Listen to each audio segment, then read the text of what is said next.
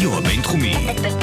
בינתחומי. 106.2 FM. הרדיו הבינתחומי. הרדיו החינוכי של המרכז הבינתחומי. לקום ישראל. 106.2 FM.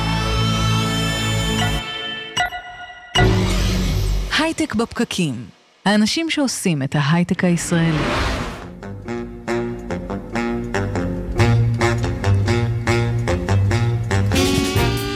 בוקר טוב, יום חמישי, 19 ביולי 2018, הייטק בפקקים.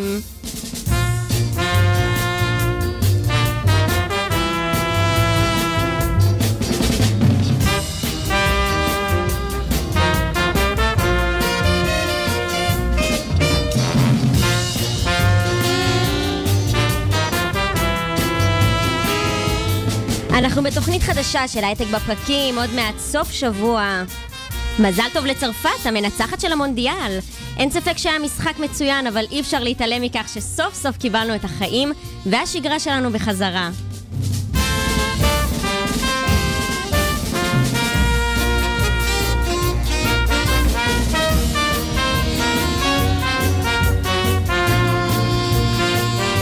לי קוראים סיון קלר, וביחד איתי באולפן שלנו הבוקר יזהר שי, שותף מנהל ב-Canaan Partners. מה נשמע יזהר? אהלן, בוקר טוב. בוקר טוב, והדר חי מנהל שותף ב-Social Valley, בוקר טוב הדר. בוקר טוב. אנחנו שמחים להיות כאן איתכם מעל גלי הרדיו הבינתחומי ובמקביל בפייסבוק live, שימו לב, אנחנו בדף הפייסבוק של כלכליסט, וכמובן במקביל באיצטדיון הסטארט-אפ. חפשו אותנו גם בכל אפליקציות הפודקאסטים במילת החיפוש בפקקים.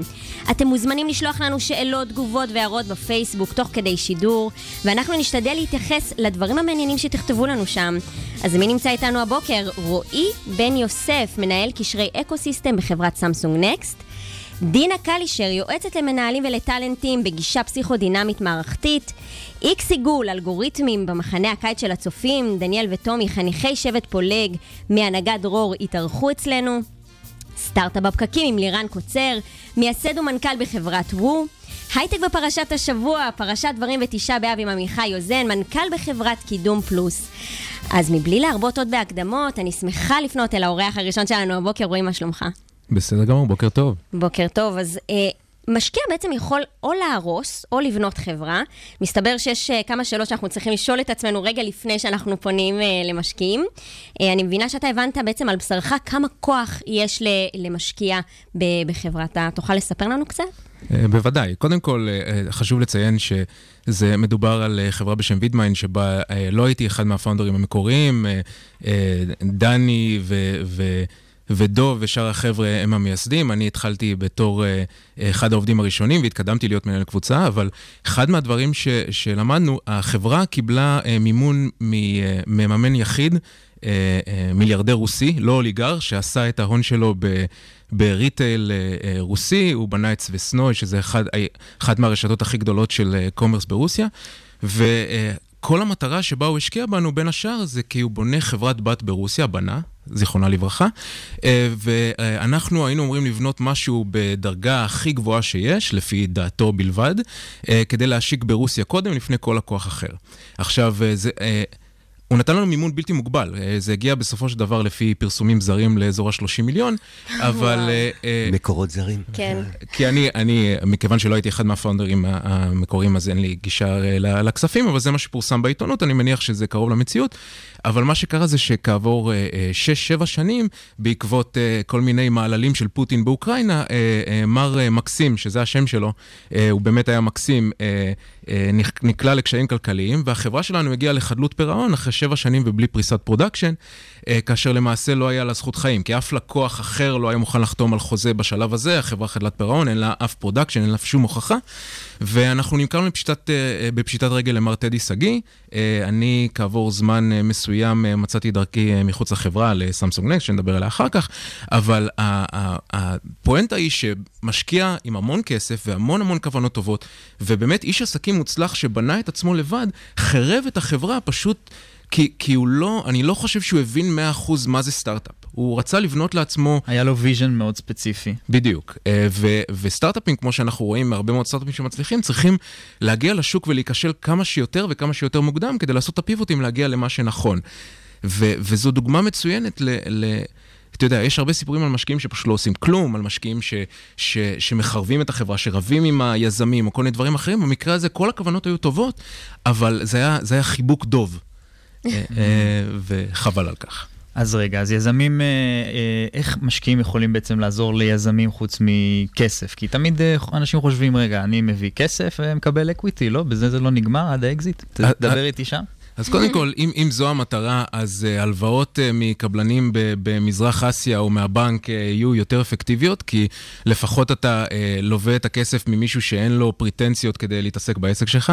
אה, כשאני התחלתי בסמסונג Next, אחרי התהליך הזה, דרך אגב, אני רק רוצה לציין שהמוצר של Vidmind, אני יודע שהוא היה מוצר טוב וזה היה כישלון כזה, כי מר טדי שגיא, או לפחות מי שעבד עבורו, בהצלחה רבה הפך את זה לאחת מפלטפורמות ה-OTT הכי מוצלחות במזרח אירופה, שמשרתת מיליוני בתי אב. אז טכנולוגיה, המוצר היה טוב. שאר מדהים, הדברים זאת אומרת, היו... זה ממש נפל בגלל הדבר, המקרה הספציפי הזה. כן, אה, אז אה, כשאני התחלתי לעבוד בסמסונג Next. בעקבות הסיפור האישי שלי, אני דבר ראשון שאלתי, אוקיי, אז מה אנחנו עושים עבור החברות? סמסונג Next זו קרן השקעות לסטארט-אפים תוכנה בשלבים מוקדמים, זה כדי לסייג, כי ברגע ששומעים סמסונג חושבים שאנחנו או מרכז R&D או עושים partnership או משהו כזה. או שאתם מוכרים טלפונים. או שאנחנו מוכרים טלפונים, אבל אנחנו באמת קרן השקעות שהיא היא מעט מנותקת מהיחידות העסקיות של סמסונג. אז שאלתי, אוקיי, אז מה אנחנו יכולים לעשות? אנחנו עושים strategic internal BD? אמרו לנו, לא, בשביל זה יש את החבר'ה בסמסונג Ventures. אז "א- אוקיי, אז מה... זה היה קצת מבולבל, כלומר, היו דוגמאות לדברים שעשו, אבל זו לא הייתה תוכנית מסודרת. ואחד מהדברים הראשונים ש, ש, שעשיתי, או, ועזרו לי כמובן הרבה מאוד אנשים בארגון שפשוט הבינו כמה זה קשה, זה לבנות, לראות מה אחרים עושים, ולבנות באמת רשימה של דברים ש, שבהם אנחנו אה, יכולים לעזור, ומהם לקחנו דוגמאות. אז למשל, כדוגמה לקחנו את Rhodium VC, שזה VC שאנחנו מאוד מכבדים ובקשר טוב איתם, ואחד מהדברים שהם עושים, זה שהם נותנים אה, אה, סוג של platform play. כלומר, יש להם אה, אה, אשת HR, ויש להם את אה, אפי, שהוא principal, אבל הוא מגיע מעולם של product, ויש להם אה, עוד כמה אנשים טובים, וכל אחד מהאנשים האלה עוזרים לסטארט-אפים מקצועית בשלבים המוקדמים, כדי לבנות את החברה בצורה שתהיה מוצלחת. וואו, זאת אומרת, ממש מייעצים לה ברמה המקצועית, זה משהו שהוא לא מובן מאליו בכלל. זה, ולוקחים אנשים שאתה לא יכול לשכור, זה לא פרילנסרים שאתה יכול להגיד, אה, אוקיי, אז אני לא... זה, זה אנשים באמת עם מאוד מאוד מנוסים. אז אנחנו קיבלנו השראה מהרעיון הזה ובנינו פרויקט אה, פלטפורמה אצלנו. אה, למשל, יש לנו... אנשי מקצוע ממש עוזרים לחברות הפורטפוליו שלכם? ממש כן. כלומר, יש לנו אה, ב-platform, יש לנו את טל שריג אברהם, או כמו שאני אוהב לקרוא לה TSA, אבל היא לא אוהבת את הכינוי הזה, שהיא הייתה אשת marketing מאוד מאוד מוצלחת בגוגל קרוב לעשר שנים, אז היא, ב-platform play שלנו יש את אורלי יקואל, שהייתה UX בגוגל, אתם תבינו עוד מעט למה כל- הקשרים בגוגל, אז היא עוזרת חברות פורטפוליו, ויש לנו אותי, שאני עוזר אה, Relations ובבנייה, ויש עוד כל מיני דברים אחרים. עכשיו אפשר להבין, תביעות ענק בין גוגל לסמסונג בשנים האחרונות, הבנו. אה, זה, זה התחיל מאייל מילר, אייל מילר הוא המנהל של סמסונג נקסט בארץ, הוא, הוא, אה, היה sales ו new business development במשך עשר שנים, היה אחד מהמקימים של ה site בארץ. הוא ואני דרך אגב הכרנו כשהוא, ויחד עם אמיר שבט ויחד עם עוד כמה אנשים טובים שאני פשוט לא, שהתארח- שהתארח אצלנו לא מזמן, אמיר? לא מפתיע, אמיר שבט אה, הוא אה, חיית רעיונות אה, מעולה, ואדם נפלא באופן כללי, וחבר טוב. אז אני הייתי אחד מהמנטורים הראשונים שהם פנו אליהם, גם אמיר קיבל אותי לתוכנית המומחים של גוגל, הייתי אחד מהמנטורים הראשונים לאנדרואיד, ומשם נכנסתי לעולם הזה, ואייל ואני ראינו עין בעין את הרעיון של לנסות לתרום ולעזור בצורה כמה שיותר רחבה, גם לחברות פורטפוליו, אבל גם בצורה של no strings attached לקהילה. אז איך עוד אפשר uh, לעזור לסטארט-אפים? בואו ניתן אז- עוד אז- רעיונות לאחר. אז השלב הראשון היה באמת עזרה מקצועית לסטארט-אפים בשלבים מוקדמים. באיזשהו שלב שהחברה מתבגרת, אז יש לה כסף, יכולה לשכור חלק מה- מהאנשים, טובים יותר, טובים פחות, זו שאלה אחרת. קשרים. קשרים זה נקודה טובה. אה, קשרים זה משהו שרוב ה-VCs הפיננסיים ישר אומרים, זה מה שאני יכול להציע. אבל זה לא קצת באז כזה, ובסוף זה אינטרו לא רלוונטי הרבה פעמים, וכל מיני דברים כאלה? אז ש- זה, זה נורא נורא נורא זה? תלוי. אני יכול לתת דוגמה של רן אחיטוב, שהיה במגמה והיום באנטרי קפיטול, שהיה לי את הכבוד והיראה לראות אותו עובד, והבן אדם לא נותן אינטרוס חסרי משמעות, הוא... מוצ... הוא יושב עם החברה, מבין מי הקשרים שהם צריכים להיות, יוצר את הקשר, נמצא בפגישה וסוגר את העסקה תוך כדי. אבל רן, טוב, אני לא עבדתי עם כל כך הרבה VCs אחרים, יכול להיות שהוא לא דוגמה כל כך יוצאת דופן, אבל רמת המחויבות שלו היא מעל ומעבר. ברוב המקרים, כשאני דיברתי עם סטארט-אפים, כי אנחנו רואים המון סטארט-אפים, גם כמנטורים וגם כפיץ' וגם בדברים אחרים, אתה מבין שזה בעיקר הבטחה. כי באמת, המשקיעים הם מאוד מאוד מאוד עסוקים. הם צריכים לסגור גם את העסקאות הבאות, הם צריכים לטפל בעוד ועוד חברות פורטפוליו, וזה נורא קשה להם לעשות את זה. ולכן, אה, כריאקציה לזה, אנחנו גם אה, אה, בנינו עוד שלב בפלטפורמה הזו, שבו אנחנו... יש לנו סוג של advisory board. אה, אה, משה לוין, שהיה שותף ב-DFJ ובפיטנגו, רן אחיטוב בתקופה מסוימת, אה, עידו יבלונקה בצורה לא רשמית, ועוד חברים אחרים, מגיעים מדי פעם ויושבים בחברות פורטפוליו שלנו בדיוק על זה. תגיד, על- רועי, אז אתם נותנים את כל הדברים ויש לכם את המערכת מסביב. בסוף אתם גם סמסונג. יש איזשהו אינטרס של סמסונג לעזור לסטארט-אפים, שזה הכל כזה אלטרואיסטי לטובת העולם והאקוסיסטם? אז קודם כל, הצורה שבה אנחנו בונים את התוכניות האלה היא בצורה אלטרואיסטית. אף אחד לא תמיד מספיק לחשוב ש... הרי סמסונג נותן את הכסף בצ... לא, לא בצורה תמימה לחלוטין. אנחנו גם... אני גם מתחיל, אמרתי מקודם שאין לנו שום קשר לסמסונג, זה לאו דווקא נכון. אנחנו פשוט מתחילים ככה כי אנחנו לא יכולים להבטיח שיתוף פעולה אסטרטגי. אבל האינטרס של סמסונג, אנחנו נוצרנו על ידי מינוי ישיר של אדם בשם דיוויד אן, שהוא מבריק, אה, אה, כדי ליצור אימפקט לסמסונג ולמשוך אותה ליצור offering ב-Software Products and Services. Uh, כדי שסמסונג תוכל להיות באמת המובילה הטכנולוגית המדהימה שהיא היום, גם עוד עשר שנים, ולא תיקלע מל- למלכודת ש-OEMs יפניים נקלעו אליהם לפני 15 שנה, שהם היו Hardware, Hardware, Hardware, ואז ה-Profit Margin שלהם נ- אה, נגרסו על ידי להיות הקוריאנים. כל הזמן בעד של החדשנות. בדיוק. אז, אה, אז כן יש משמעות, אה, סיבה לזה. אנחנו, על פי המנדט שלנו, מסתכלים על מה שיכול להיות בצורה סבירה, אה, שיתוף פעולה אסטרטגי בין השנתיים לחמש שנים הקרובות. גם למוצרים שלא קיימים. למשל, השקענו בחברה בשם Stream Elements של אה, דורון ניר ו- ו- ואור. אה, דורון ניר הוא אחד המתחרים מגיקונומי, אבל כן. זה לא כזה משנה. אה, ואנחנו, הם עושים את ה-full stack ל-Live Content Stream Creators. עכשיו, לסמסונג אין שום offering בגיימינג, לא בסטרימינג, באף אחד מהדברים האלה. ובאמת, מההתחלה, הוועדה שלנו שאלה, רגע, מה הזווית האסטרטגית? ואמרנו, תקשיבו, סוני לפני 10-15 שנה נכנסו לגיימינג, אף אחד לא ראה את זה קורה. אם אחת מהיחידות העסקיות של סמסונג בעשר השנים הקרובות תעשה את זה, זה סופר אסטרטגי. אוקיי, אז יש עוד uh, דברים אחרים, uh, רגע לפני סיום, שככה אתה יכול לתת לנו רעיונות קטנים. Uh, אה, בוודאי. אז קודם כל, אז, אז אה, אה, הרבה, חבר, הרבה VCs טוענים שהם בינלאומיים, אנחנו אה, אה, אה, ו... טוענים שיכולים לקשר אותך באקוסיסטם בקהל היעד, לנו יש גרסה של זה, אנחנו, המטה שלנו במאונטין ויו קליפורניה, יש לנו משרדים בסן פרנסיסקו, בניו יורק ועכשיו באירופה, ויש לנו חברות פורטפוליו שממש יושבות במשרדים האלה בארצות הברית, לא כנדל"ן, כי הנדל"ן אה, אפשר להגיד אה, זול, יקר, זה לא משנה, אלא הם יושבים בין אנשים שחיים את האקוסיסטם האלה, ובאמת יכולים לקשר אותם לאנשים מקומיים, יכולים לעזור להם מבחינת HR. אה, אנחנו דיברנו בטלפון על אינטזר של, של איתי התותח, שיש לו קרבה משפחתית, אז איתי עבר לניו יורק והוא יושב במשרד שלנו בניו יורק, והסיבה לזה כי הוא יושב בין, בין שתי אנשים מדהימים שקישרו אותו כבר לכמה וכמה אנשים שיכולים לעזור לו להרחיב את הארגון שלו. אז זה רמה נוספת. אה, רמה של אה, קשרים אה, בתוך סמסונג זה אפשרי אצלנו, אבל, אבל זה קורה רק כשאנחנו, שהחברה מוכנה לזה, בוא נקרא לזה ככה. אז רועי, בעצם אה, אה, ככה לסיום, אה, אם עכשיו יזם חושב לקבל כסף ממשקיע, מה הם הנקודות שהוא צריך לשים לב אליהן? כי כדי שלא יקרה Mm. סיטואציה כמו שהייתה לך, שבאמת מי שמאזין לנו יוכל לקחת את זה... ויש לך 30 שניות ויש לעשות לך את זה. 30 שניות. אז זה מאוד תלוי במערכת היחסים. אם זה משקיע יחיד, אז צריך שהמערכת היחסים תהיה מאוד מוגדרת ותהיה תאימות בין הכוונות. כי למשקיע יחיד בחברה צעירה יש... כוח לא סביר על החברה, וצריך לסייג את זה בצורה מסוימת. Mm-hmm. אם זה קהילה של משקיעים, כמה משקיעים, אז, אז, והם הגיוניים והכול סביר, בייחוד אם זה משקיעים מהשורה הראשונה, אז סביר להניח שתוכל לשכנע את הרוב שלהם.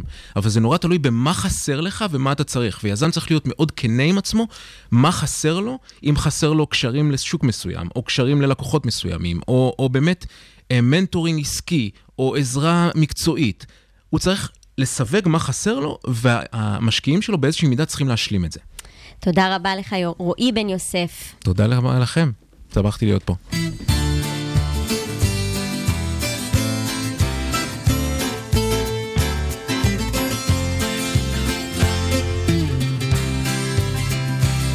אני חוזר בדרך הכורכר בפיתולי אותו מסלול מוכר ושוב נדמה שזה אותו צרצר שר מתחת שיח הצבא שני הברושים בשער הקדמי שומרים על סף הבית של אמי ועל עמוד בטון טבוע שמי שרשמתי פעם עצמי.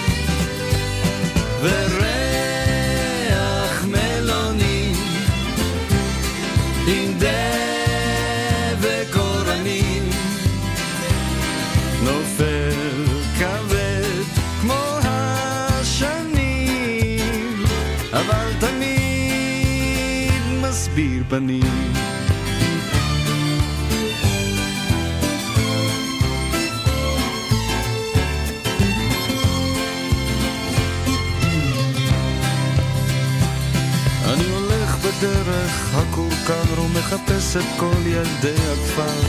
שורק פזמון מתוך שיר הקטר נכנסה אלינו עכשיו דינה קלישר, פסיכולוגית שמשלבת רקע קליני עם רקע ארגוני. היא משמשת כמנטורית ומתמחה בליווי של מנהלים וטאלנטים במטרה לסייע להצלחת הארגון. לאחרונה פיתחה את ההרצאה "הטאלנט והתאגיד שונאים סיפור אהבה". אז כשאנחנו חושבים על טאלנטים, אה, ישר חושבים על מכרה זהב, אנשים עם גאונות או כישרון שהוא יוצא דופן, אבל מסתבר שיש חברות שמתקשות להבין אה, באמת איך עובדים עם אנשים כאלו ובכלל איך, איך לזהות אותם, איך מגדירים את הטאלנט. אני אשמח שתסבירי לנו באמת איך, אה, איך אפשר לעשות את זה. אבל לפני זיהוי, אה, דינה, מה פסיכולוגית, קלינית, בחברה, בחברות עסקיות, מה, על, מה, על מה אנחנו מדברים? טוב, יש כאלה שצוחקים ואומרים, אה, אז את השרינקית של הארגון? אה, מה, את לא? אה, רגע, להירגע, קהל האנשים, אוקיי, אנחנו רואים, הקהל שלנו, אוקיי. גם זו דרך להסתכל על זה. אני חושבת, אה, יש לנו בסך הכל אה, עשר דקות, אז אה, רק להגיד בכותרת, במילה, שהשילוב של שני העולמות האלה, זה מאפשר את היכולת להסתכל לעומק ולתרגם לפרקטיקה. כלומר, את נותנת עצות פרקטיות מהמקום המקצועי שאותו למדת, אה, תרגלת אה, והכשרת את עצמך במהלך הקריירה שלך. והכוונה, אני שואל, הכוונה היא לתת עצות פרקטיות או ניתוח כללי כזה לארגון על מצבו? הכוונה היא אה, לעזור לאנשים, אני בעיקר עובדת עם אוכלוסייה של אנשים שהעשייה שלהם מגדירה אותם. זאת אומרת, הזהות המקצועית, גם של מנהלים בכירים, גם של טאלנטים, היא מאוד קשורה למי שהם. והדרמה של הצלחה וכישלון היא מאוד משמעותית בחיים שלהם. Mm-hmm. ולכן העבודה היא על זה. התרגום הוא בסוף לקונטקסט של יעדים, של משימות, של קונטקסט ארגוני, ובתוך זה המטרה היא להצליח לארגון. אז את קראת להרצאה שלך טאלנט ותאגיד, שונאים סיפור אהבה. למה כן. שונאים? סיפור אהבה, לא? כן, על פני השטח. אוקיי. Uh, הנה, אפילו האורח הקודם שלכם דיבר על היחסים בין uh, משקיעים נכון. לסטארט-אפים. נכון, וישר ו- חשבתי עלייך כשהוא היה פה. אה, אוקיי. אבל אז לא יכולנו אנחנו- להגיד לו כלום. אז אנחנו באסוציאציות uh, דומות. כן, אני גם uh, חשבתי, אני הסתכלתי על זה בחוץ, וחשבתי על זה שדבר שהוא לא נגע בו, זה היכולת לייצר שפה משותפת, לייצר את הברידג' הזה בין השפה של המשקיעים, שהיא שפה אה, בכותרת אה, ביזנסית, כן. לבין שפה של טאלנטים, שהיא שפה שמחוברת אה, לרעיון שלהם, לאמת שלהם, עם bonding רגשי נורא חזק, עם התאהבות גדולה ברעיון. עכשיו, צריך להתחיל לייצר את הגשר הזה, ולא סתם, אני חושבת, מאוד עסוקים במערכת היחסים הזאת שהיא מורכבת, כמו מערכת היחסים המורכבת, וזה הכותרת, שונאים סיפור אהבה, אה, ביחסים בין טאלנטים לבין ארגונים. אז בואי נעצור שנייה. אז הבנו שיש מערכת יחסים לא טריוויאלית, ולפעמים אהבה ולפעמים לא, אבל מה זה טאלנט בעצם? וואו. אמ, אוקיי, לפנות את הליינאפ לשעתיים כן. הקרובות. אורי, אורי, תודיע? שהתוכנית הבאה מבוטלת. לא, אפשר? חייבים כי להבין מה זה טאלנט. באמת השאלה כאן היא, איך אתה באמת מגדיר מישהו שהוא טאלנט? האם יש באמת הגדרה כזו? כן, אז uh, למרבה ההפתעה, למרות שזה Buzzword, כן. ולמרות שזה מזמן טאלנט הפך להיות הגיבור המקומי של בדיוק. התעשייה, אוקיי? ממש לא התחלנו לש... לדבר על טאלנטיות כאן באולפן איתי. אה, וארגונים משקיעים ים של כסף בגיוס ואיתור של טאלנטים, ואחר כך שוברים את הראש איך לשמר אותם, אה, שלא יגנבו אותם כל המתחרים, אה, ותוכניות של פיתוח טאלנטים. למרות זה, אה, משהו חומק מתחת לרדאר. כן. משהו חומק ומקבל ביטוי, למשל, בפנייה שחוזרת על עצמה אליי באים אליי ארגונים ואומרים לי את המשפט הבא, תשמעי, הוא נורא מוכשר, הוא מבריק, הוא קריטי לארגון שלנו, אנחנו ממש מנסים לשמר אותו. אבל... הוא בלתי נסבל. אוקיי. והדבר הזה, זה מהצד של הארגון, מופיע בהמון וריאציות. זאת אומרת, אה, הפנייה הזאת, שיש לה איזה מין אה, משוואה שמופיעה באופן קבוע, שלמשוואה הזאת יש צד מועל, מואר. שבדרך כלל מלווה בעיניים נוצצות, שמתאר את הדבר הזה, שכנראה שיינס, שכנראה אה, קשור באינטואיציה מאוד יוצאת דופן, יצירתיות, אה, באמת תרומה לצמיחה של הארגון. ויחד עם זה, למשוואה הזאת יש צד אפל. כן. שבדרך כלל מלווה במין אה, הנחה כזאת. בואי תעזרי לנו לשרוד את הדבר הזה, כי הוא קשה לנו. אז יש שיטות, יש דברים שאת יודעת שיעבדו, את ניגשת לארגון, זיהית, הם זיהו, יש טאלנט, את מזהה בעיה, יש דברים שאת יודעת שיעבדו? ואם כן, מה הם? אה, וואו, כן. אז, אז קודם כל, שאלת קודם מה זה טאלנטיות, אה, ונגענו ב, ב, בקושי במפגש בין הטאלנטים ובין הארגונים, אז קודם כל, בשביל הדבר הזה שיעבוד, צריך להבין את התופעה הזאת, ואני קוראת לזה, בין השאר, אה, בכותרת משנה של ההרצאה, טאלנטיות במבט חודר. נכון, כן. טאלנט אה, עם הנפש הסוערת שלו, צריך להבין לעומק מה, אה, אה, איזה מערכת הפעלה נמצאת שם. ויש שם מערכת הפעלה שהיא ייחודית. וצריך להבין את זה, כי אם לא מבינים את זה, מאוד קשה לא לזהות אותו, שזה מעניין. הזיהוי הוא תמיד קל. אני אגיד על זה תכף מילה. אבל מה שקשה זה אחר כך אה, לשרוד את המסע הזה של המפגש שייצר הצלחה בתוך הארגון. Mm-hmm. מה שקשה זה לש... לשמר אותו לאורך זמן, ומה שקשה באמת זה לעשות את הפיתוח שייצר בסוף הצלחה משותפת. אז אני אנסה כן להתמודד עם השאלה שלך, יזהר, על אה, מה זה טאלנטיות. ויש לנו בערך שתי דקות לעניין, אבל בואי נקדיש די. דקה לטאלנט. כן, מה זה? טאלנט? וואו. אין לכם איזה דרך טאלנטית להאריך כאן את הזמן? יוצא דופן ויצירתית? אוקיי, אז מה זה טאלנט? אז אני, אני, אז אני אגע בזה. אה, קודם כל, זה, זה, זו באמת אה, אה, מושג שיש בו מסתורין, קצת כמו אהבה. נורא ברור לך שזה נמצא לידך, מאוד לא ברור איך להגדיר את זה, אה, לתרגם את זה לקריטריונים. במובן הזה, מנהלים שפונים אליי, מנכ"לים, אומרים לי הרבה פעמים, אני חותם על כל אלה שזיהיתי אותם כטאלנטים. אבל אל תבקשי ממני להסביר לך למה. והם צודקים? כן, כן. אוקיי. הזיהוי, אנחנו יודעים כשזה מתרחש לידינו, אבל נורא קשה לנו להסביר מה יש שם ולהפוך את זה לאיזה מין תיאור דידקטי של קריטריונים. ופה אני רוצה להגיד מה זה. אני חושבת שגם אם רק בזה נסיים, שזה ממש על קצה המזלג, אז זה חשוב. אה, טאלנט הוא אדם שמצליח, אני אגיד, להדליק את האור באולם ולזהות איזושהי תופעה נסתרת שהיא סמויה מהעין. הוא כאילו מצליח להדליק פנס ולכוון את הפנס הזה לתופעה הזאת, ובמובן הזה אני רוצה להדגיש, הוא לא האדם הכי חכם בחדר. טאלנט, מה שהופך אותו מאדם חכם ומוכשר לטאלנט ומבריק, זה לא איי-קיו. זה היכולת המיוחדת הזאת, שיש בה, אני רוצה להגיד, גם ברכה וגם קללה. יש בה ברכה כי הוא שיינס, כי הוא עם אינטואיציה, עם יצירתיות, ויש בה גם קללה, כי היא כרוכה בבדידות, היא כרוכה בסערות, היא כרוכה בחוויה פנימית הרבה פעמים שאני לא מובן, כמו על ידי ארגונים, כמו על ידי משקיעים. אה, אז דינה, בעצם אה, אנחנו עכשיו מתקרבים, אנחנו כבר צריכים לסיים לצערי.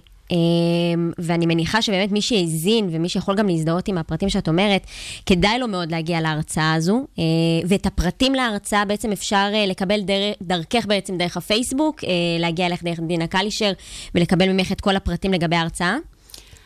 כן, אני, אני חושבת אולי הדבר החשוב, וכנראה שנשאר לי רק משפט, כדי שהעסק הזה יצליח, הוא יכול להצליח, mm-hmm. כי אם uh, מסתכלים לעומק, בסופו של דבר, על משאל, המשאלות העמוקות, והמשאלות האלה מושמעות אצלי בחדר של טאלנטים, כן. יש אפשרות לווין ווין, כי יש להם שתי משאלות עיקריות על קצה המזלג, שאני אולי אה, אגיד אותן. אנחנו לא יכולים להגיד אותם, אני מתנצל. באמת? זורקים אותנו פה כן, מהאולפן. טוב, אז נשאיר. את זה, אז נשאיר את זה דינה קלישר, מסתורי. פה- להרצאה. כן, פיתח פה סיפור אהבה עם טאלנטים, אנחנו אוהבים אותם.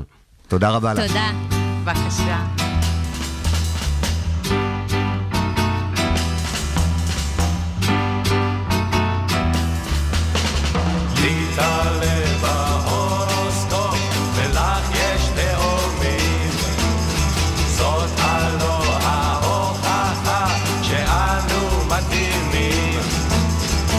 מזל של שור, ולך של בתולה, אז בואי נא אליי, אליי, כלה. עדי אבי בדלי, הרבה הרבה דגים, ויחד נעשה חיים משוגעים. לי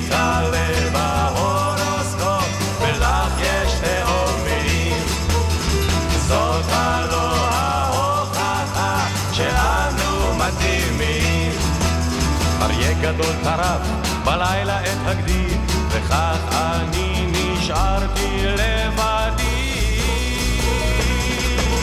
לפתע מצפון הופיע הקשת, ואין כוכב אחד שלא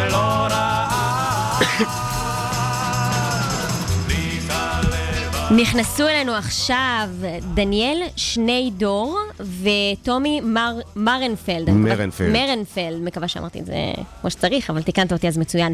מדריכים בשבט פולג, הנהגת דרור של תנועת הצופים. אז מאיפה הגעתם אלינו, טומי? אה, מיער סוללים. עכשיו? עכשיו ירדתם מהיער? עכשיו, כן. רגע, את האמת, יד על הלב, ישנתם הלילה? אה, בערך, בקושי. לא בדיוק. מה הטמפרטורה ביער? ככה יש מזגנים מסביב אה? מה- איך זה עובד שם? אה, את האמת שמאוד חם במהלך היום, אבל יש מקלחות, אז זה מסתדר. אחלה. תגידו, חבר'ה, אנחנו תכף נדבר גם קצת על המחנה עצמו והמתקנים המדהימים שבניתם. קצת על המסלול שלכם בצופים, איך הגעתם עד הלום. אתם, דניאל, באיזה כיתה אתה? אני בכיתה י"א עכשיו, אני מדריך כיתות ח'. עולה לי"ב. עולה לי"ב. וטומי? אני עולה לי"א, כמה שנים בצופים, אה, טומי? מכיתה ד'. הרבה שנים. ודניאל, גם אתם, תגידו, אין לכם דברים טובים יותר לעשות אה, בקיץ, חוץ מלהיות בחום הזה בחוץ וכולי? מה, מה מביא אתכם אה, לעשות את מה שאתם עושים? את האמת ששנינו מאוד אה, אוהבים את הצופים, כאילו, גם בקטע של ההדרכה וגם בקטע של הבנייה. כן. וזה מה שתכלס מביא אותנו הכיף, זה עושה לנו כיף. ויש, תאמינו או לא, איזה שניים, שלושה אנשים במדינת ישראל שלא יודעים מה זה מחנה קיץ. אז uh, טומי, במשפט, מה קורה במחנה קיץ? מה עושים שם? איך זה נראה? אה, באים ליער ריק לגמרי, והופכים אותו לעיר משלנו. יאיר, כלומר, מה אתם עושים שם? אה, מבנים, הכל, חדר אוכל, מטבח, תורן, שער, ואיזה חומרים בונים? מסנדות שזה עצים כאלה וקני איסוף. ובונים וקושרים, ובסוף זה נראה כמו עיר. כן, מדהים. כמה זמן לוקחת הבנייה הזאת? שלושה ימים. ואחרי זה דניאל, הפירוק עצמו? פירוק עצמו ביום אחד, חצי יום אפילו. כלומר, אתם עובדים, ו... אבל הבנייה גם מתחילה בשבט הרבה קודם, נכון? נכון, מתחילים בערך חודשיים לפני לתכנן הכל, לבנ... אפילו לבנות uh, חלקים בשבט שאותם מעבירים ליער, ואז בשלושה ימים ביער מרכיבים הכל ביחד ובונים את העיר. וחלק מהמבנים האלה הם באמת אה, מבנים כאלה מדהימים, כל שבט עם הדמיון שלו, עם היצירתיות שלו. אתם הלכתם השנה על משהו די מדהים, איך קראתם למתקן שלכם? איקס עיגול? כמו המשחק. כמו המשחק. אז אה, נזכיר לכולנו, יש משחק כזה ששמים אה, מטריצה כזאת של שלוש על שלוש, כן. נכון? נכון. ו-X עיגול, צד אחד לוקח X, השני עיגול. אה, ומי שמצליח לעשות רצף של שלושה איקסים או עיגולים מנצח, נכון? נכון. ומה המכונה שלכם יודעת לעשות? אה, טומי, ספר לנו. אה, המכונה היא בלתי מנוצחת. אה, לא תוכל לנצח אותה, אתה משחק נגדה. ו... כלומר, האדם משחק נגד מכונה. כן, מכונה מה- של סנדות שהיא יודעת לחשוב והיא בלתי מנצחת. נכון. מדהים. בואו אוקיי. נסתכל על זה רגע פה, אני חושב ששקד עכשיו יכול להפעיל לנו את זה כדי שגם הצופים יראו בבית, ואנחנו נראה לכם את הסרטון שאנחנו בו רואים את המכונה, ועכשיו גם הצופים בבית יראו את המכונה הזאת, אנחנו רואים אתכם עושים מה? הנה, המנגנון התחיל, הוא שם איקס בפינה, עכשיו אני בעצם אה, מניח עיגול, איפה שהצופים כלומר, מבקשים. אתה, למי שלא רואה אותם, כי יש אנשים שגם נוהגים באוטו, חבר'ה, תמשיכו לנהוג, אל תעצרו. אה, אתה זורק צמיג, והצמיג הזה זה עיגול. אני שם עיגול בעצם, כן. ורואים שהמנגנון מפיל איקס בפינה הרחוקה. כן. כלומר, המנגנון שלכם, המכונה הפילה איקס. המכונה לבד, בלי שניגע בה, אני רק הנחתי את העיגול והיא הפילה את ה-X. אז עכשיו אתה לוקח צמיג נוסף שהוא עיגול נוסף. אתה עומד לנצח את המכונה לדעתי, נכון? בוא בוא נראה. אוקיי, המכונה מגיבה, בואו נסתכל. כן. הופ, הנה, יופי. X. ירד לנו איקס. יופי, ועכשיו מה אתם עושים? צריך... עוד יש אין מנצח. נכון? אז אה, עדיין בינתיים... תגידו, אה, הנה אתה הולך פה, ומה קורה עכשיו? יש לי בעצם, אני צריך, יש לי עוד עיגול להניח, לפני כן. שהמשחק נגמר. אוקיי, ואתה עומד לנצח את המכונה, מתח פה. אני בוחר להניח אותו. פה, והמכונה הופ, מנצחת. אנחנו רואים שלושה איקסים. המכונה תמיד מתחילה ראשונה, או שזה לא משנה? המכונה מתחילה ראשונה. מתחילה ראשונה. תגידו, תסבירו לנו את זה, יש מחשב, את האמת, מחשב כזה מאחורה, מישהו מתקתק במהירות ועושה את זה? לא, זה בעצם, אה, זה סוג של מחשב, אבל אה, מחשב מסנדות ובקבוקים. אה, מה שעשינו זה בעצם שני ביטנים. ביטן אחד זה הלוח עצמו, שבו האיקסים והעיגולים זה החלק הוויזואלי בעצם, שרואים את ה, איך הכל קורה. והחלק השני זה בעצם המחשב, שבו כל הדברים מתרחשים, מה שגורם לאיקסים ליפול. איך עלה הרעיון בכלל, מלכתחילה? איך עלה הרעיון? את האמת, חשבנו פשוט סיור מוחות כזה. זה הזמן לתת קרדיט גם לחברים שלכם, נכון? אתם ארבעה? יש כאן עוד תן את שניים. השמות שלהם, בוא תגיד בשידור חי את השמות אה, של החבר'ה. עוז ענבר ורועי קדם, הם פה איתנו. אז רועי קדם ועוז ענבר, ואתם, כן. טומי ודניאל, יושבים וחושבים, ומה... יושבים וחושבים, אה, ובסוף הגענו איכשהו לזה, להתגלגל. בעיני- בעיניי זה מרתק, לבנות סוג של מחשב מסנדות, איך זה בכלל קורה? זה... כן, איך אני זה לא עובד? מצליח להבין, כאילו. אה, כן, לקחנו.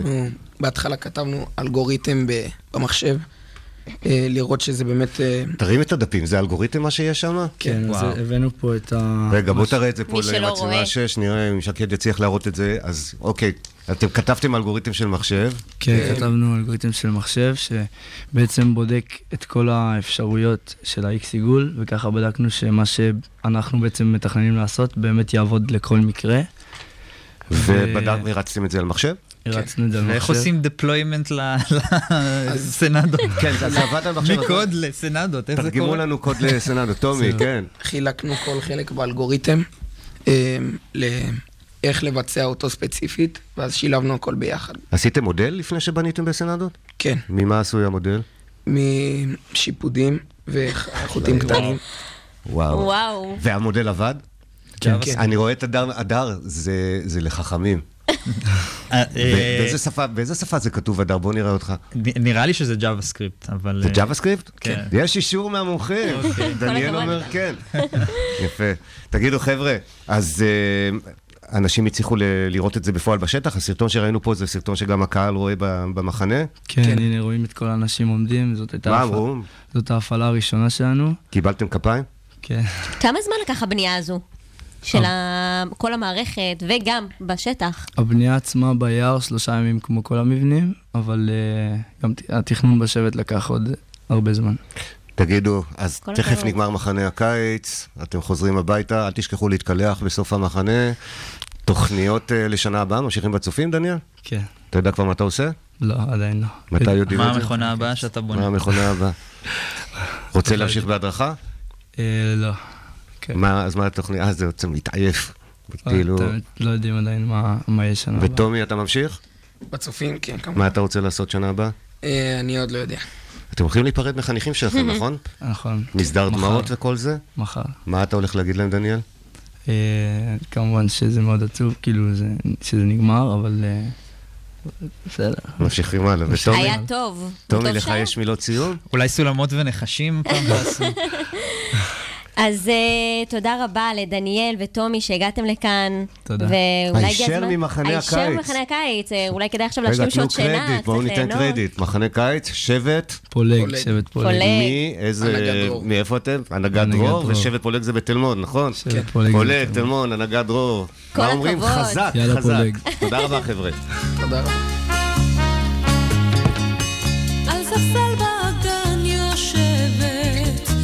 ופרחים בשערה, שרה עם הרוח הקרירה. ועיניים צוחקות לה, נמשים בקצה אפה, ושורק לה שחף מכפה.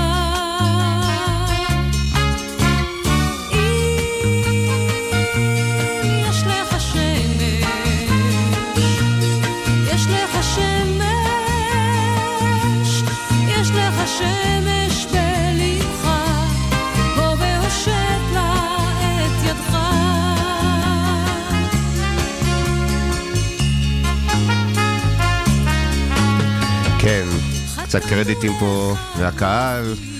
אה, דוד מרנפלד, כל הכבוד למשפחה, עדנה בן אריה, רועי קדם, תזכרו את השם, הצופים זוכים פה לתשואות רמות. אה, כל הכבוד תומי, תגיע רחוק, בואו נראה מי עוד כאן אה, מגיב לנו בסטארט-אפ סטדיום. יגאל אלחרר נותן לנו כיף, מייק זילברג, בוקר טוב גם לך, מדבר על טאלנטים איתנו. אה, וארי מנור מדבר על בוקר טוב ואופטימי. תודה רבה לכל המצטרפים אלינו בכלכליסט, באיצטדיון, תודה רבה. יש לך שמש, נכנס אלינו עכשיו שחר מטורין מסטארט-אפ גריינד. אה, אתה בעצם מייצג את ישראל פה, נכון? נכון. זו בעצם הקהילה הגדולה ביותר אה, בעולם של היזמים. ואתה הולך לדבר איתנו כאן על כמה דברים מעניינים. תודה.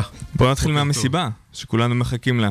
דווקא עם המסיבה אתה דווקא רוצה עם להתחיל המסיבה, בוא נתחיל. מהטוב. אז קודם כל, כל שנה החלטנו אה, לפתוח את הדלת ליזמים, משקיעים, לכל מי שנמצא כרגע זמין באקוסיסטם בכל עיר אה, שמעודדת יזמות וחדשנות, ובעצם החלטנו אה, לקרוא לזה מסיבת קיץ.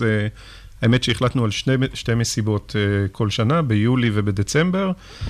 ביולי אנחנו בעצם אה, פותחים אה, את הדלתות שלנו ליזמים לבוא להתחבר ביחד, לייצר אה, קשרים שיכולים לעזור להם ולהיות ערכיים להם בתוך המסע, מסע היזמות שלהם. בניסיון שלנו בתל אביב, אנחנו רואים הצלחה אדירה דווקא למה שנקרא מסיבת הקיץ, כנראה שהיזמים זקוקים לגיב- לגיבוש הזה. זהו, יש הרבה אירועים, הרבה מיטאפים, אבל מסיבות כאלה קלילות, אה, בר, בירה, אנשים פשוט מחייכים, פחות כרטיסי ביקור, אלא יותר כזה... אני חושב ש- מוזיקה לא קורה הרבה. אני חושב שמה שאנחנו uh, מנסים לעשות במשך השנה זה לחבר uh, קבוצות יותר אינטימיות uh, סביב נושאים, תכנים ו- ובעצם ה-buzzwords ומנסים להבין אותם יותר ומנסים לראות איך זה משפיע על המיזם ועל חיי המיזם. בצד של המסיבה, שלושת הערכים של הקהילה זה make friends ו-give first ו-help others before yourself. So, אז אנחנו מנסים להביא את ה-make friends הזה ל- לרמה קצת אה, יותר אה, גבוהה ב- בשלב של המסיבה. אז מתי שבוע מת- הבא. מתי מתקיימת? ביום רביעי הבא בשעה שבע בערב. ועדיין אפשר להירשם? אה, דרך השותפים, פשוט אה, ב... כמו שהבנתם בהתחלה, היזמים אוהבים את המסיבות. בסוף שבוע הראשון שקידמנו את המסיבה הזאת, אה, נרשמו למעלה מאלף אה, יזמים, או-אה. מנהלים אה, והרבה מאוד משקיעים מהאקוסיסטם. הסיבה לדעתי שרוצים להתחבר במקום הזה זה כי זה באמת free style.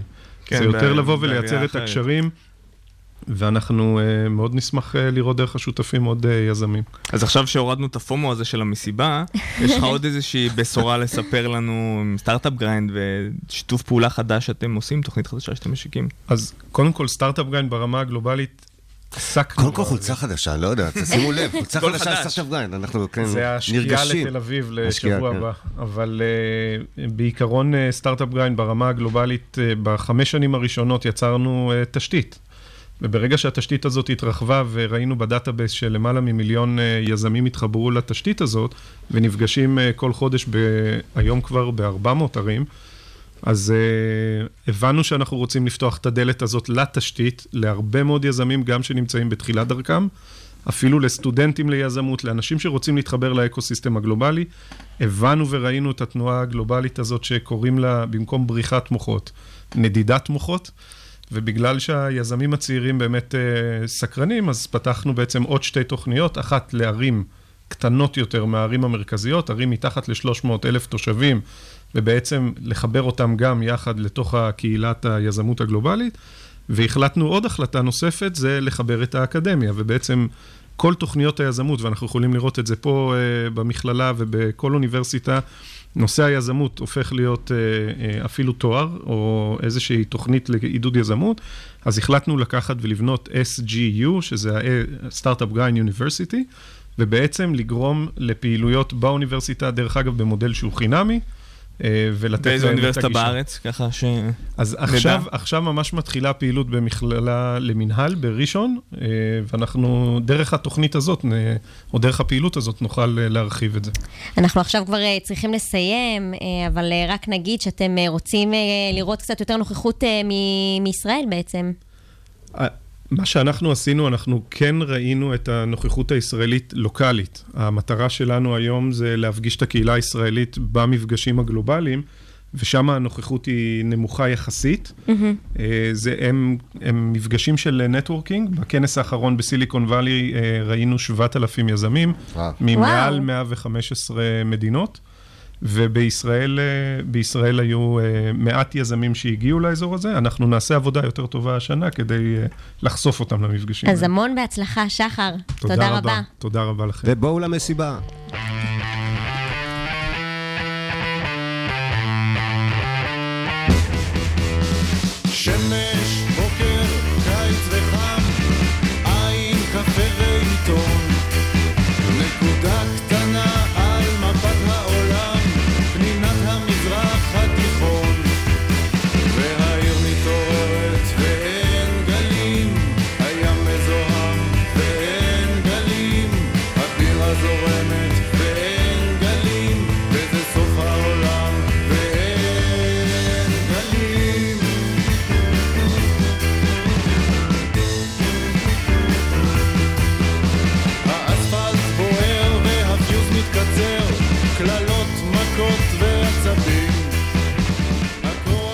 נכנסה אלינו... סטארט-אפ בפקקים.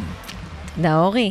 נכנסה אלינו עכשיו מישהי חדשה בשם ניצן גל, שהצטרפה אה, בעצם לצוות של אה, אה, הייטק בפקקים. מה שלומך, ניצן? מעולה. אז אה, בואי תספרי לנו את מי הבאת השבוע. אז אה, קודם כל אה, יושב איתנו פה באולפן אה, לירן קוצר, היזם והמנכ"ל של אה, וו, נכון? ככה אנחנו אומרים את זה? אמת, אהלן. מהמם. אז קודם כל, מה קורה? בסדר גמור. אה, מגיע לך גם מזל טוב, והמון בהצלחה פה. אה, כן, תודה רבה, תודה רבה, בואו נראה. אה, אבל בואו נתחיל. בואו נתחיל מזה, קודם כל לשמוע מה זה וו, ואולי גם איך הגעתם לרעיון. כן, אז uh, בקצרה על וו, וו בעצם זה איזושהי פלטפורמה שמנסה לשנות את חוקי המשחק בעולם החיבור בין מעסיקים לעובדים, כשהרעיון מאחורי הפלטפורמה היא בעצם לאפשר לעובדים בצורה דיסקרטית לקבל הצעות מחברות uh, שעונות על הצרכים שלהם כשהם חושבים על העבודה הבאה שלהם. מה שגילינו זה שיש המון המון עובדים היום ש... Uh, מה שנקרא comfortably numb, אה, שזה אומר, הם עובדים, אה, ובסדר להם במקום העבודה שלהם, אבל הם רוצים כבר לעשות את ה, מה שנראה הקפיצה הבאה שלהם. אה, ויש להם חסמים, החסמים האלה הם חסמים של לא לקחת את הסיכון בלהיחשף כמחפש עבודה, או לא להשקיע את המאמץ בלפנות דרך לוחות דרושים ולהתקשר לחברות השמה וכל הדברים האלה. אה, ולמעשה הפלטפורמה שלנו משמשת כמעין סוכן, שאת נכנסת בצורה דיסקרטית, את אומרת לנו למעשה מהם הדברים שהיו מעניינים אותך, ומהצד השני יש לנו חברות, ורק חברות שלמעשה יכולות להציע לך הצעה שעומדת בקריטריונים האלה ואת מתאימה להם, אנחנו נפנה אלייך. אז אפשר להסתכל עלינו למעשה כמו סוכנות חדשה, שבמקום אה, שמי שיוביל אותה זה אנשים, למעשה מובילה אותה טכנולוגיה שעמלנו עליה במשך אה, כשנתיים וחצי. ויש לה שם.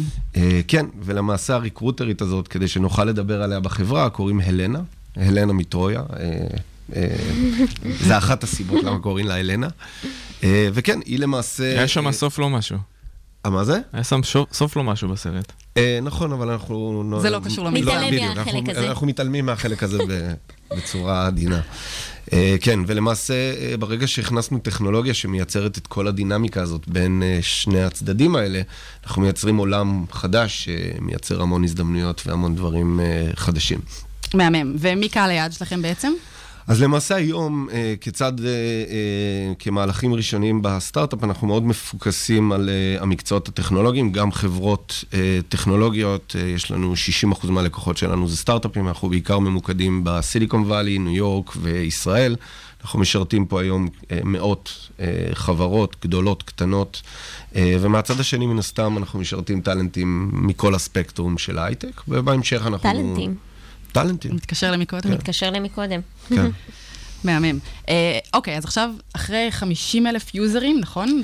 יש לנו במערכת? 50 אלף אה, אה, טאלנטים, שלמעשה משתמשים בנו בצורה דיסקרטית אה, כדי לקבל אה, הצעות מחברות. אז אני אשמח שתספר לנו אולי קצת אה, נתונים, קצת מידע, מה אתם רואים מה... כל האנשים שנמצאים אצלכם, יש איזה טרנדים מסוימים, מגמות שאתם יכולים לזהות דרך הטכנולוגיה? כן, אז זו שאלה מעניינת, כי אחד הדברים ה- היפים במערכת הזאת זה שבאמת אנשים משתפים איתנו מה הדבר הבא שהם היו רוצים לעשות. אה, והדבר הזה מאפשר לנו להבין קצת את השאיפות של אנשים אה, ואיך הטרנדים נעשים בפילוחים של גברים-נשים, סיניוריטי וכן הלאה. אחד הדברים היותר מעניינים שאנחנו רואים זה שיש איזו קונספציה שאנשים בדרך כלל עוזבים מקומות עבודה או מחפשים את המקום עבודה הבא שלהם כשזה קשור לשכר. אה, או לקידום. אנחנו מבינים היום, דווקא באמת אצל החבר'ה היותר צעירים, המילניאלס אה, וכן הלאה, שיש יותר ערנות ויותר אה, אה, רצון דווקא להגשמה עצמית. זאת אומרת, כשהם בוחרים מה הדבר הבא שהם רוצים, הם פחות מתייחסים לשכר, הם פחות מתייחסים אפילו לדברים שקשורים לקידום, הם יותר מתעסקים בדברים של מה הטכנולוגיות שאני רוצה לעשות, מה אופי החברה שאני רוצה לעבוד בה, מה התעשייה שאני רוצה ללכת אליה. זאת אומרת, החשיבה שלהם היא חשיבה מאוד לטווח ארוך, ואנחנו רואים את הטרנד הזה של מה שנקרא העדפה של מה אני הולך לעשות אל מול מה אני הולך לקבל. אה, כמשהו שיותר ויותר נהיה נפוץ אה, לטובת מה אני הולך לעשות. איזה מקצועות את מצאתם שהם הכי מבוקשים? שהכי מקומות עבודה מחפשים ואולי אפילו מתקשים למצוא? אה, אנחנו כרגע בתוך הספקטרום של ההייטק, מן הסתם המקצוע הכי מבוקש אה, אה, זה אנשי תוכנה. אה, בתוך זה אפשר לפלח ולהגיד שעולמות כמו data scientist, זאת אומרת כל העולם הזה היום של big data AI הוא מאוד נפוץ ולכן אה, יש ביקוש גדול ויש מחסור גדול באנשים. אה, עולם הבלוקצ'יין עכשיו למעשה, שזה עולם נורא נורא בהייפ והמון סטארט-אפים נוצרים ויש חבר'ה שמשקיעים בדברים האלה הרבה כסף. בהייפים. לא בהייפים. משום מה הוא הצביע, אני מחפש פה מאחוריי. מי זה? מי זה? אז היום אנחנו רואים המון המון ביקוש לתוכניתנים האלה, אה, וזה באופן כללי, זה משהו כעצה אה, לכל אה, מחפש. תגיד, אני חייב לעצור אותך שם, אבל בדיוק בגלל המחסור והתחרות, בסוף אולי הכסף מנצח, מי שמציע יותר כסף, אמזון כזה עם שלטים של עשרות אלפי דולרים, בונוסים אבל הוא אומר וכולי. שדווקא הכסף זה לא מה שעושה את זה פה. בדיוק, זה לא. ובאמת הייתה את ההיסטריה הזאת סביב אה, אמזון, שעד היום אני לא יודע אם היא מאומתת או לא מאומתת, שניסתה דרך כסף לפתות אנשים, ואני יכול להגיד לך שממה שאנחנו, ויש לנו את החיבור המאוד גדול הזה לקהילה, לקהילה הזאת, זה לא הגורם שגרם לאנשים בסופו של דבר לעזוב מקום. לירן, בגלל שאנחנו מתקרבים לסיום, אני אשמח אה, אם יש לך איזה שהם אה, אה, טיפים, כי הרי זה מאוד קשה לענות על הצורך הזה של הגשמה לתת לעובדים. אז איזה טיפים אתה באמת יכול לתת ולגרום לאותם עובדים להישאר במקום עבודה שלהם? לגרום להם להישאר במקום להישאר עבודה? במקום העבודה שלהם. תראה, אני לא חושב שיש טיפ שיגרום לך להישאר במקום עבודה, אני חושב שאתה צריך להישאר במקום שטוב לך בו, ושאתה מרגיש אה, בסופו של דבר שאתה אה, מגשים משהו. זאת אומרת, שאתה קם כל בוקר ואתה לומד משהו ואתה מאותגר. אני חושב שברגע שהפליים הזה יורד, אה, זה הזמן לעזוב. הייתי אומר דווקא לחברות, אה, הייתי נותן טיפ איך להשאיר אנשים במקום עבודה, וזה בטח לא מלחמה על שכר, אה, זה יותר מלחמה על... מה אה, יגרום לאנשים להישאר מאותגרים ולהתחבר למשימה ולרעיון, כמה שיותר שקיפות, כמה שיותר אה, אה, אה, לרתום אותם לתוך התהליך, כי בסופו של דבר אנשים לא מונעים מהדברים המאוד, אה, אה, הם גם מונעים משכר ודברים כאלה, אבל הם הרבה יותר רוצים להרגיש שהם תורמים לאיזה משהו משמעותי ועושים משהו משמעותי. קצת לפני הסוף, אני רק רוצה לשאול שאלה ששמעתי אה, עולה כמה פעמים. זאת אומרת, אנחנו מדברים פה על נושא נורא רגיש. בסוף זה להעסיק אנשים ולבדוק את ההתאמה שלהם לחברה. אתם באמת רואים שטכנולוגיה יודעת לפתור את זה בצורה יותר טובה מבן אדם? אה, כן, בשביל זה אנחנו צריכים עוד חצי שעה, אז אי אפשר לבטל את כל השאר. אבל בגדול, אה, טכנולוגיה עושה דברים מדהימים שבני אדם לא עושים. אני אתן את זה רק בהיילייטסים, אבל בסופו של דבר טכנולוגיה לא מוטית.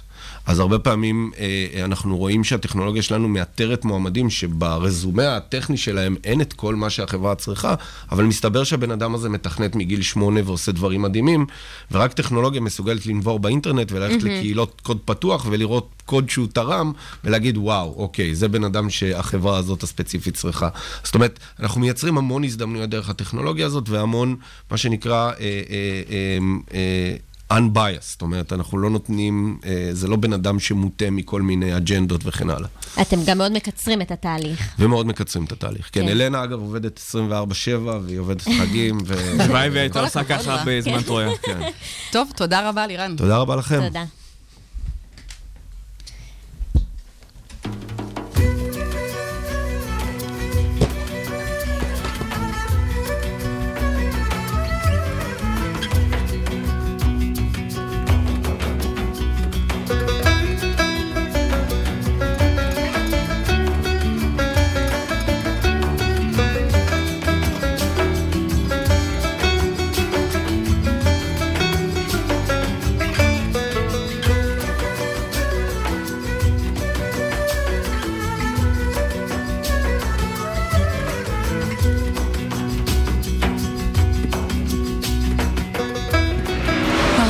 השבוע.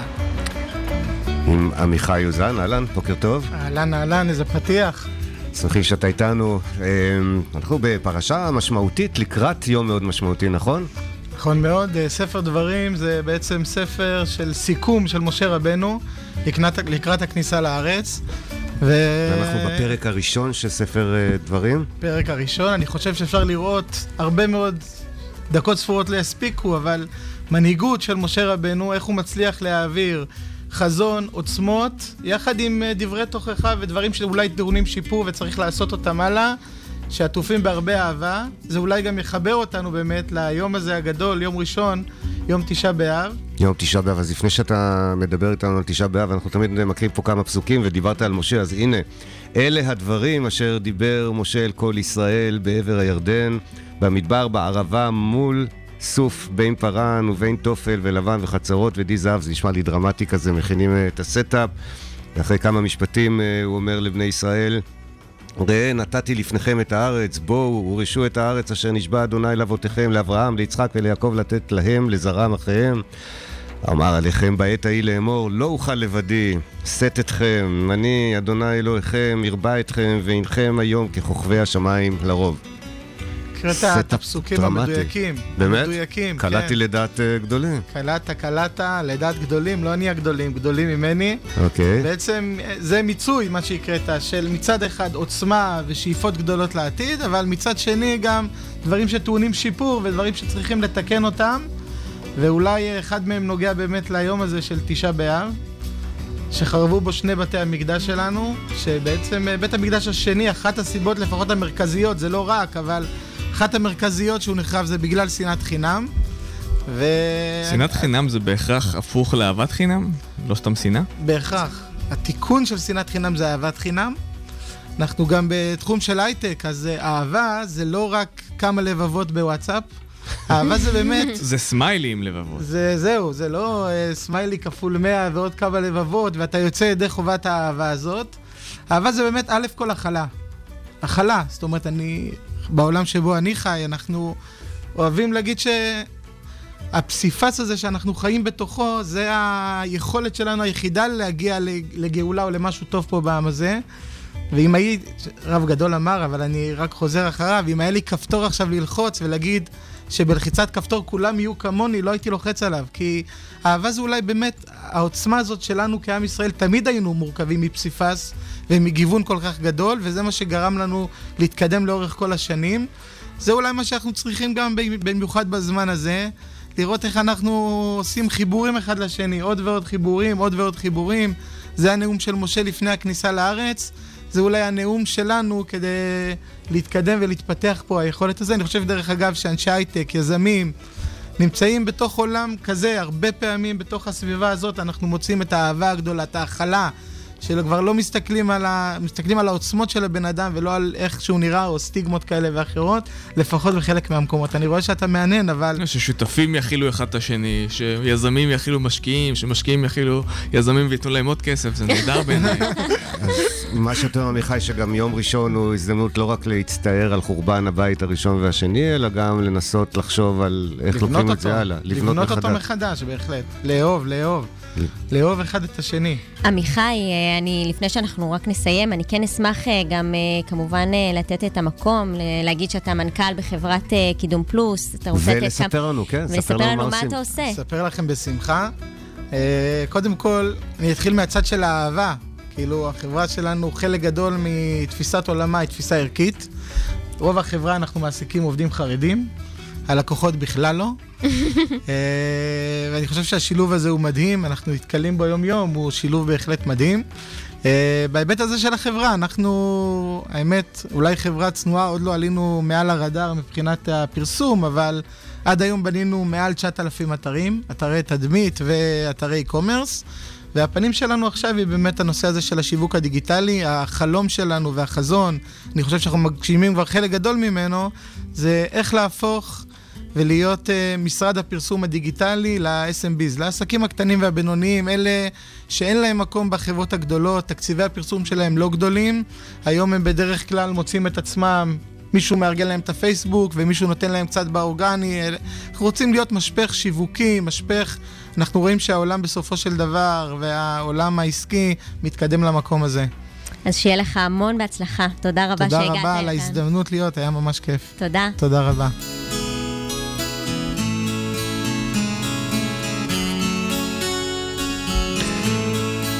עכשיו אני גונב לך את המיקרופון לרגע, כי רשום בליינאפ שעכשיו דברי סיום, אבל אי אפשר דברי סיום בלי להזכיר מאורע דרמטי, חשוב ומרגש שקורה היום בהייטק בפקקים.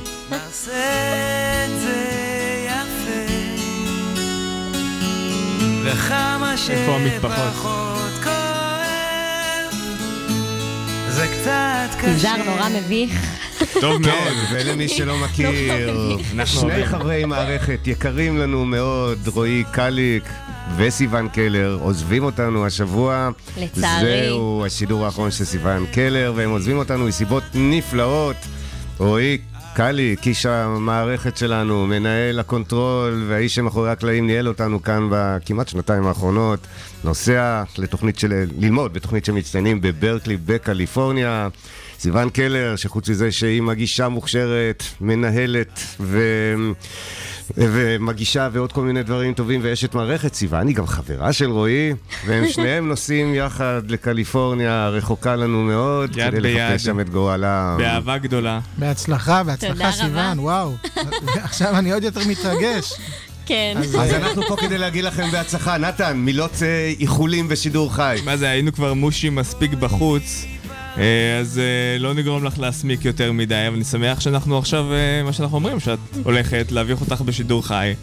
את תהיי חסרה פה לכל הצופים והמאזינים, ולכל הטוקבקיסטים שהיו אומרים, מי זאת סיוון? וואי, היא חריפה, היא טובה זאת. אז אה, תהיי חסרה להם, תהיי חסרה לנו. תודה. והמון בהצלחה. תודה רבה. תכבשי את הכוכבים. תודה. תצליחו ושיהיה אה, כיף, ואנחנו נחכה שתחזרו אלינו, שלא תישארו שם. לגמרי. נעשה עוד שידור מרחוק, אייזר? כן, לגמרי, ומכל מערכת אה, הייטק בפקקים, הרבה אהבה, הרבה הצלחה לכם, חיבוק גדול מכולנו, ואני רואה פה גם ברשתות השונות מאחלים לכם הצלחה, שיהיה לכם רק טוב. תודה רבה. אז אנחנו נסיים עכשיו את השידור. אז uh, תודה רבה לכלכליסט על שיתוף הפעולה, תודה על הרדיו הבינתחומי שמהווה לנו בית כאן בכל שבוע מחדש. תודה לכם שהאזנתם לנו בפקקים בדרך לעבודה. אלו מכם שרוצים להקשיב לפרקים נוספים, אפשר למצוא אותנו באפליקציות, בכל האפליקציות הפודקאסטים במילת החיפוש בפקקים. סעו בזהירות אם טרם הגעתם למשרד. יום טוב ומהנה למי שכבר הגיע. ביום חמישי הבא נחזור אליכם, אמנם לא אני, אבל הצוות המדהים פה, עם אורחים חדשים ואנשים שעושים כמוכם את ההייטק הישראלי. אנחנו הייטק בפקקים להתראות בשידור הבא.